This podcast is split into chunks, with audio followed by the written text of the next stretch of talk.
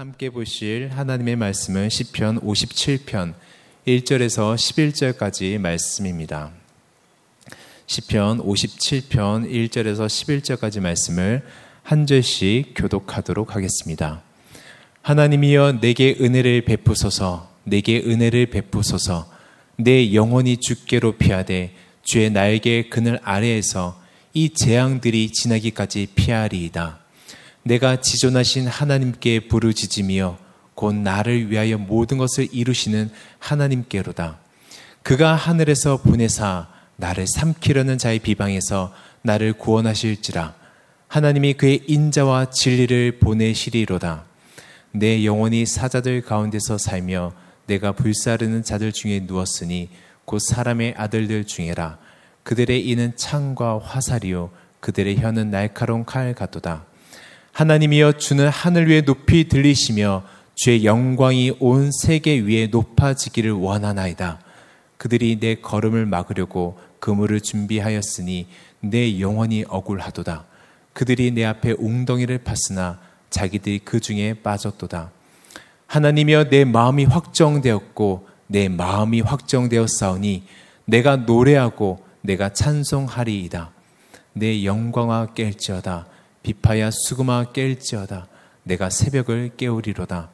주여 내가 만민 중에서 주께 감사하오며 문 나라 중에서 주를 찬송하리이다. 무릇 주의 인자는 커서 하늘에 미치고 주의 진리는 궁창에 이르나이다. 다 같이 봉독하시겠습니다. 하나님이여 주는 하늘 위에 높이 들리시며 주의 영광이 온 세계 위에 높아지기를 원하나이다. 아멘. 우리가 이 세상을 살아가다 보면 생각하지 못한 어려움과 위기를 경험하게 됩니다. 그것은 어, 주님을 믿는 사람이나 믿지 않는 사람이나 모두에게 오죠. 하지만 성경이 우리들에게 계속해서 이야기하고 있는 것은 인생의 폭풍이 나에게 오는가 또 오지 않는가 보다 그 인생의 폭풍이 나에게 왔을 때 그것을 어떻게 대처하는지를 더욱 중요하게 이야기하고 있다라는 것입니다. 그것을 어떻게 돌파해 내는가에 따라서 그 사람의 성숙함과 또 그 사람의 진가를 알 수 있기 때문이죠. 저는 오늘 우리가 이 세상을 살아가면서 오는 위기들과 어려움들을 다윗처럼 주님 붙들며 이겨낼 수 있는 저와 성도님들 되시길 주님의 이름으로 축원합니다. 오늘 살펴볼 시편 57편은 우리에게 너무나도 익숙한 시편의 말씀이죠. 찬양으로도 많이 불러 고백한 찬양 시입니다.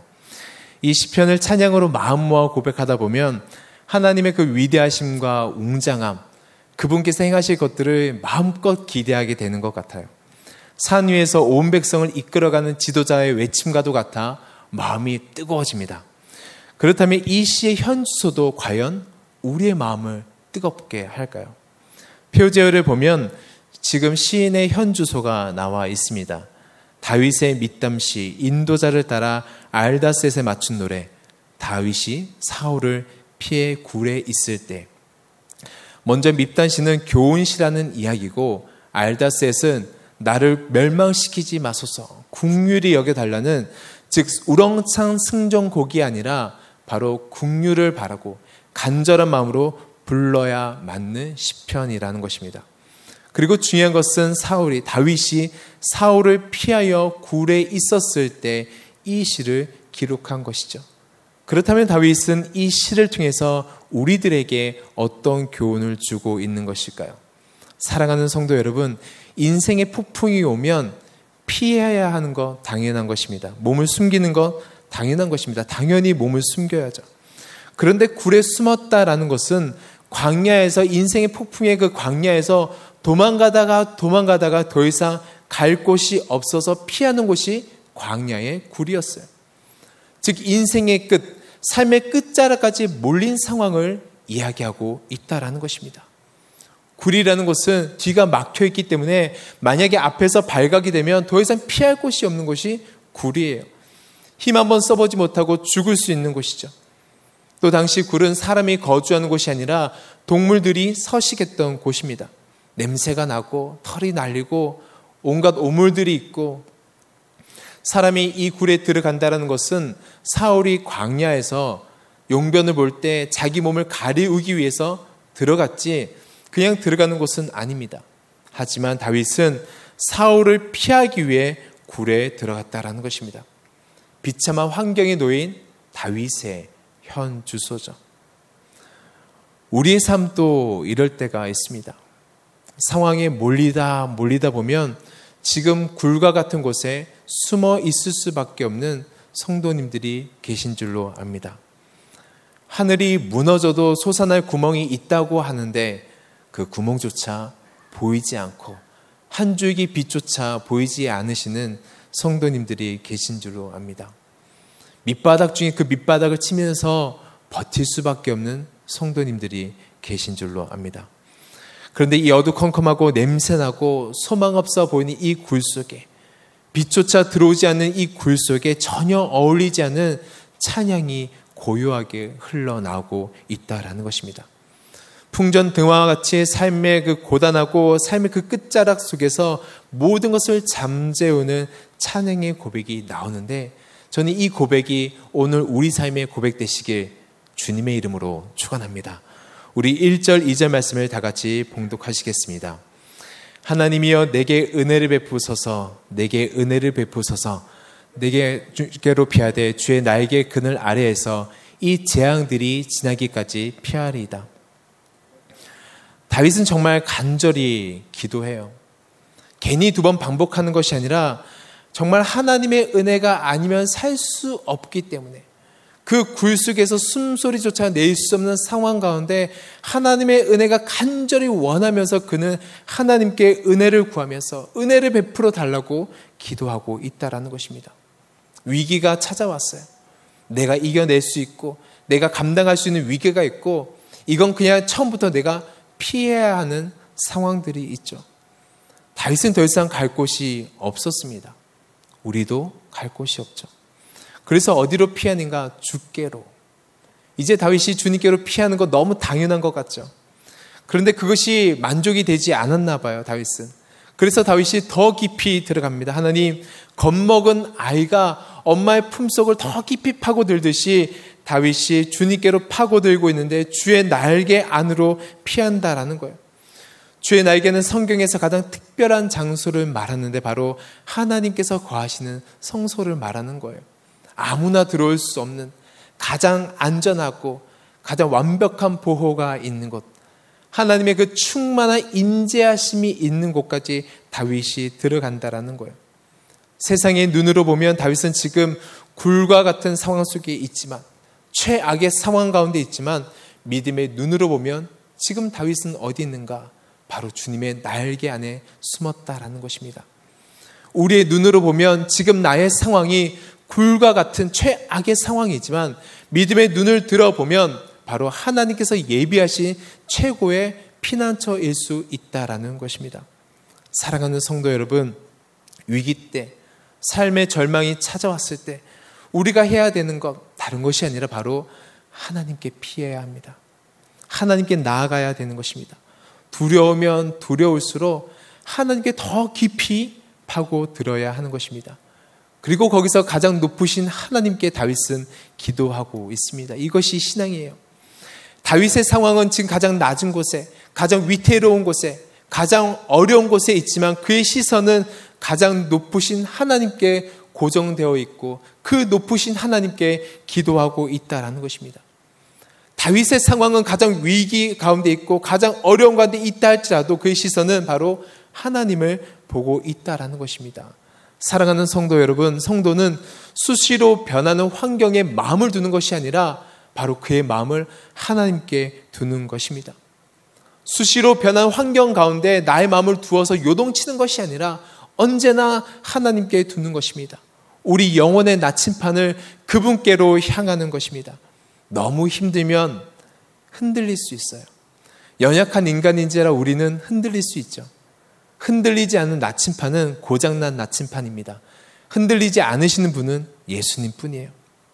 그런데 나침판을 가만히 보고 있으면 나침판을 감 제가 설교 준비하면서 나침판을 가만히 보고 있자니 나침판이 흔들려요. 뭐 두렵고 떨림으로 흔들리고 있어요. 그런데 그 나침판이 언제나 가리켜야 될 곳을 가리키고 있어요. 내가 방향을 이리 돌려보고 저리 돌려보아도 나침판은 내가 가리켜야 될 곳을 가리키고 있는 거예요. 우리가 주변의 환경으로 인해서 흔들릴 수는 있죠. 하지만 그 흔들리는 과정 가운데 늘 주님을 바라봐야 될 줄로 믿습니다. 이것이 중요하죠. 다윗은 알고 있었어요. 그래서 다윗은 모든 상황 가운데 하나님을 바라보는 것입니다. 내가 지존하신 하나님께 나의 마음을 둘 때, 나의 시선을 둘 때 모든 것을 이루시는 그 하나님을 다윗은 경험했다라는 것입니다. 그리고 그 확신이 어디서 나오는가? 우리 3절, 4절 말씀을 다 같이 봉독하시겠습니다. 그가 하늘에서 보내사 나를 삼키려 한 모든 비방에서 나를 구원하실지라. 하나님의 그의 인자와 진리를 보내시리로다. 내 영혼이 사자들 가운데서 살며 내가 불사르는 자들 중에 누웠으니 곧 사람의 아들들 중에라. 그들의 이는 창과 화살이요 그들의 혀는 날카로운 칼 같도다. 하나님께서 다윗에게 무엇을 보내시는가? 인자와 진리, 헤세드, 변하지 않는 하나님의 사랑, 끝없는 사랑, 하나님의 그 성품에 기초한 사랑을 주님을 바라보는 다윗에게 보내신다라는 것입니다. 그리고 우리에게도 그 증거를 보여주셨죠. 바로 예수 그리스도를 보내심으로 말미암아 십자가를 통해서 하나님의 사랑을 증명하신 것입니다. 우리 주변의 맴도는 아기들은 언제나 비방의 말로, 거짓의 말로, 모함의 말로 우리에게 상처를 주지만 하나님은 예수님을 우리들에게 보내주심으로 인하여서 우리를 지켜주신다라는 것입니다. 세상은 창과 화살과 거친 말로 우리를 공격하지만 우리가 주의 날개 안에 숨을 때 우리 영혼이 털끝 하나 상하지 않게 보호해 주신다라는 것입니다. 사랑하는 성도 여러분, 그래서 우리가 의지할 분은 예수님 뿐이에요. 우리가 바라봐야 될 분도 예수님 뿐이죠. 현실은 어렵습니다. 말 그대로 현실은 현실이에요. 오늘도 예배 드리고 이제 세상 가운데 나가면 나를 비방하는 사람, 모함하는 사람, 거칠게 몰아세우는 사람 여전히 있는 것 같아요. 사울은 여전히 쫓아오는 것 같죠. 하지만 하나님은 인자 대신 진리 대신 예수님을 우리들에게 보내심으로 인하여서 우리들에게 피할 길을 열어주시고 지키시고 보호해 주실 것입니다. 그래서 오늘도 우리는 주의 날개와 같은 이 성전에 모여서 그리고 각자 처소에서 주님을 예배하며 나가고 있는 것입니다. 그래서 우리는 두려워할 필요가 없는 거예요. 그렇게 보호함을 받은 다윗은 현실과 전혀 다른 고백을 하고 있는데 5절 말씀에 보니까 하나님이여 주는 하늘 위에 높이 들리시며 주의 영광이 온 세계 위에 높아지기를 원하나이다. 이 은혜를 아는 다윗을 맹수처럼 달려오는 환경을 바라보고 나를 구원해 달라고 기도하는 것이 아니라 그의 기도가 바뀌어 있는 거예요. 바로 하나님을 높여 드리는 기도, 하나님의 영광을 선포하며 그분의 이름을 찬양하고 있다라는 것입니다. 이 세상을 살아가는 성도의 수준은 보이는 환경 가운데 있는 것이 아니라 내가 지금 무엇을 기도하고 있고 내가 무엇을 찬양하고 있고 내가 지금 무엇을 선포하고 있는가가 그 신앙의 수준이라는 것입니다. 그렇게 기도하는 성도의 기도를 주께서 들으시고 하나님께서 생각하지 못한 역전의 은혜를 베풀어 주시는데 6절에 보니 그들이 내 앞에 웅덩이를 팠으나 자기들이 그 중에 빠졌도다 셀라. 내 앞에 웅덩이를 팠으나 그들이 빠졌다라는 거예요. 성도가 주님을 바라보니 성도가 주님을 높여드리니 주님의 이름을 선포하고 나아가니 원수들이 나를 위해서 준비된 웅덩이 내가 빠지는 것이 아니라 그들이 빠진다라는 거예요. 놀랍지 않나요? 말씀을 묵상할수록 이 단어에 와서 정말 놀라운 하나님의 은혜를 경험하게 됩니다. 저는 이 은혜를 오늘 경험하시길 주님의 이름으로 축원합니다. 우리가 주님을 의지하잖아요. 그러면 하나님께서 역사여 주십니다. 원수들이 파놓은 그 웅덩이가 역으로 부메랑이 되어서 그들에게 돌아간다라는 거예요. 그래서 우리는 원수들이 파놓은 웅덩이를 바라볼 필요가 없어요. 그 웅덩이가 넓어질수록 깊어질수록 우리가 빠지는 곳이 아니라 원수들이 빠지기 때문에 그렇습니다. 사랑하는 성도 여러분, 우리 앞에 어떤 위기가 있나요? 그것은 나를 위해 있는 위기가 아니라는 것입니다. 저는 이것이 믿음으로 받으시길 주님의 이름으로 축원합니다. 우리가 주님 앞에 기도하고 나가면 하나님께서 이 모든 것을 이길 수 있는 힘과 피난처가 되어 주신다라는 것입니다. 그러면서 다윗은 자신의 고백을 믿음으로 선포하며 고백하고 있습니다. 우리 7절에서 10절까지 말씀을 다 같이 선포하시겠습니다. 하나님이여 내 마음이 확정되었고 내 마음이 확정되었사오니 내가 노래하고 내가 찬송하리다. 내 영광아 깰지어다 비파야 수구마 깰지어다 내가 새벽을 깨우리로다. 주여 내가 만민 중에서 주께 감사하오며 문나라 중에서 주께 찬송하리이다. 무릇 주의 인자는 커서 하늘에 미치고 주의 진리는 궁창에 이르나이다. 하나님이여 주는 하늘 위에 높이 들리시며 주의 영광이 온 세계 위에 높아지기를 원하나이다. 다윗은 굴 속에 있었기 때문에 큰 소리로 외치진 못했을 것입니다. 하지만 그의 음성에는 힘이 있었을 것입니다. 위축될 상황 속에서 말할 수 없는 열악한 상황 속에서 그는 결정하고 다짐합니다. 내가 낙심하지 않겠다고. 내가 흔들리지 않겠다고 마음을 확정합니다. 내 마음이 확정되었다라는 것은 다른 말로 내 마음이 흔들렸다, 마음이 나뉘었다라는 것을 말하고 있죠. 하지만 그가 다시금 기도할 때 자신의 눈을 동굴과 같은 현실에 두는 것이 아니라 하나님께 두었을 때 나의 신앙이 확정되는 것이고 나의 마음이 확정되는 것이고 나의 영혼이 확정되는 것입니다.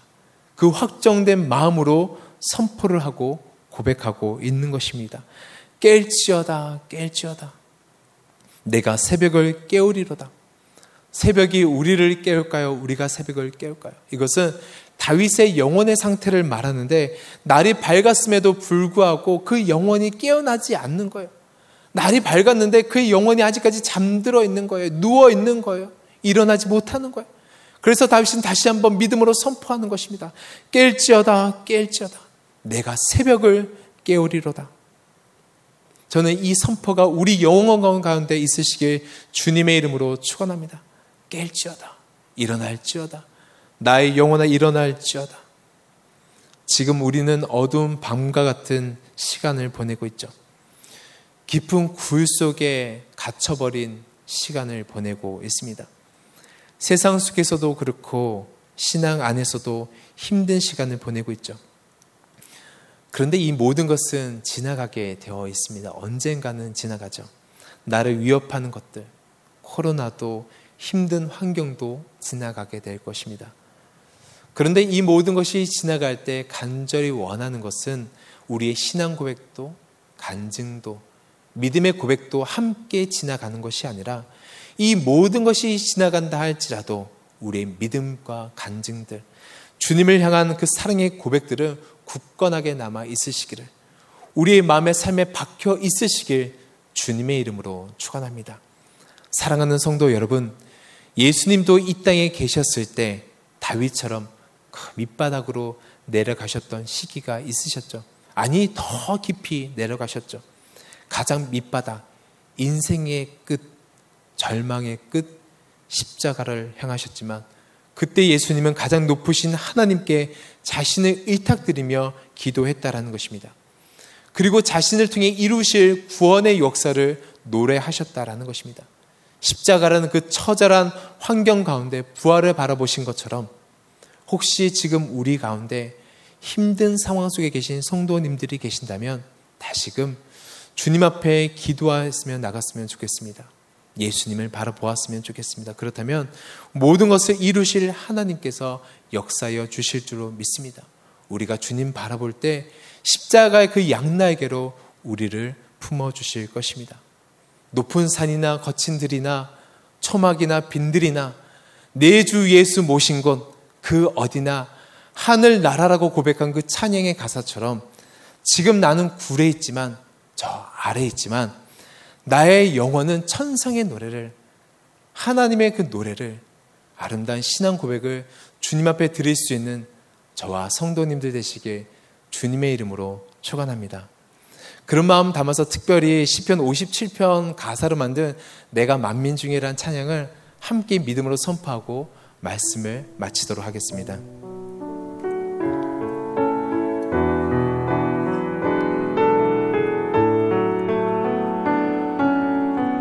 내가 만민 중에?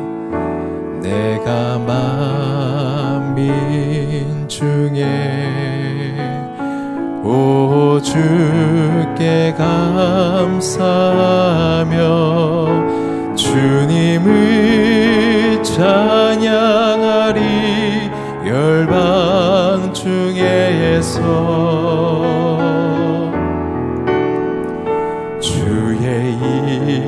인자는 커서 커서 하늘에 미치고 주의 진리는 넓은 궁창에 이르나니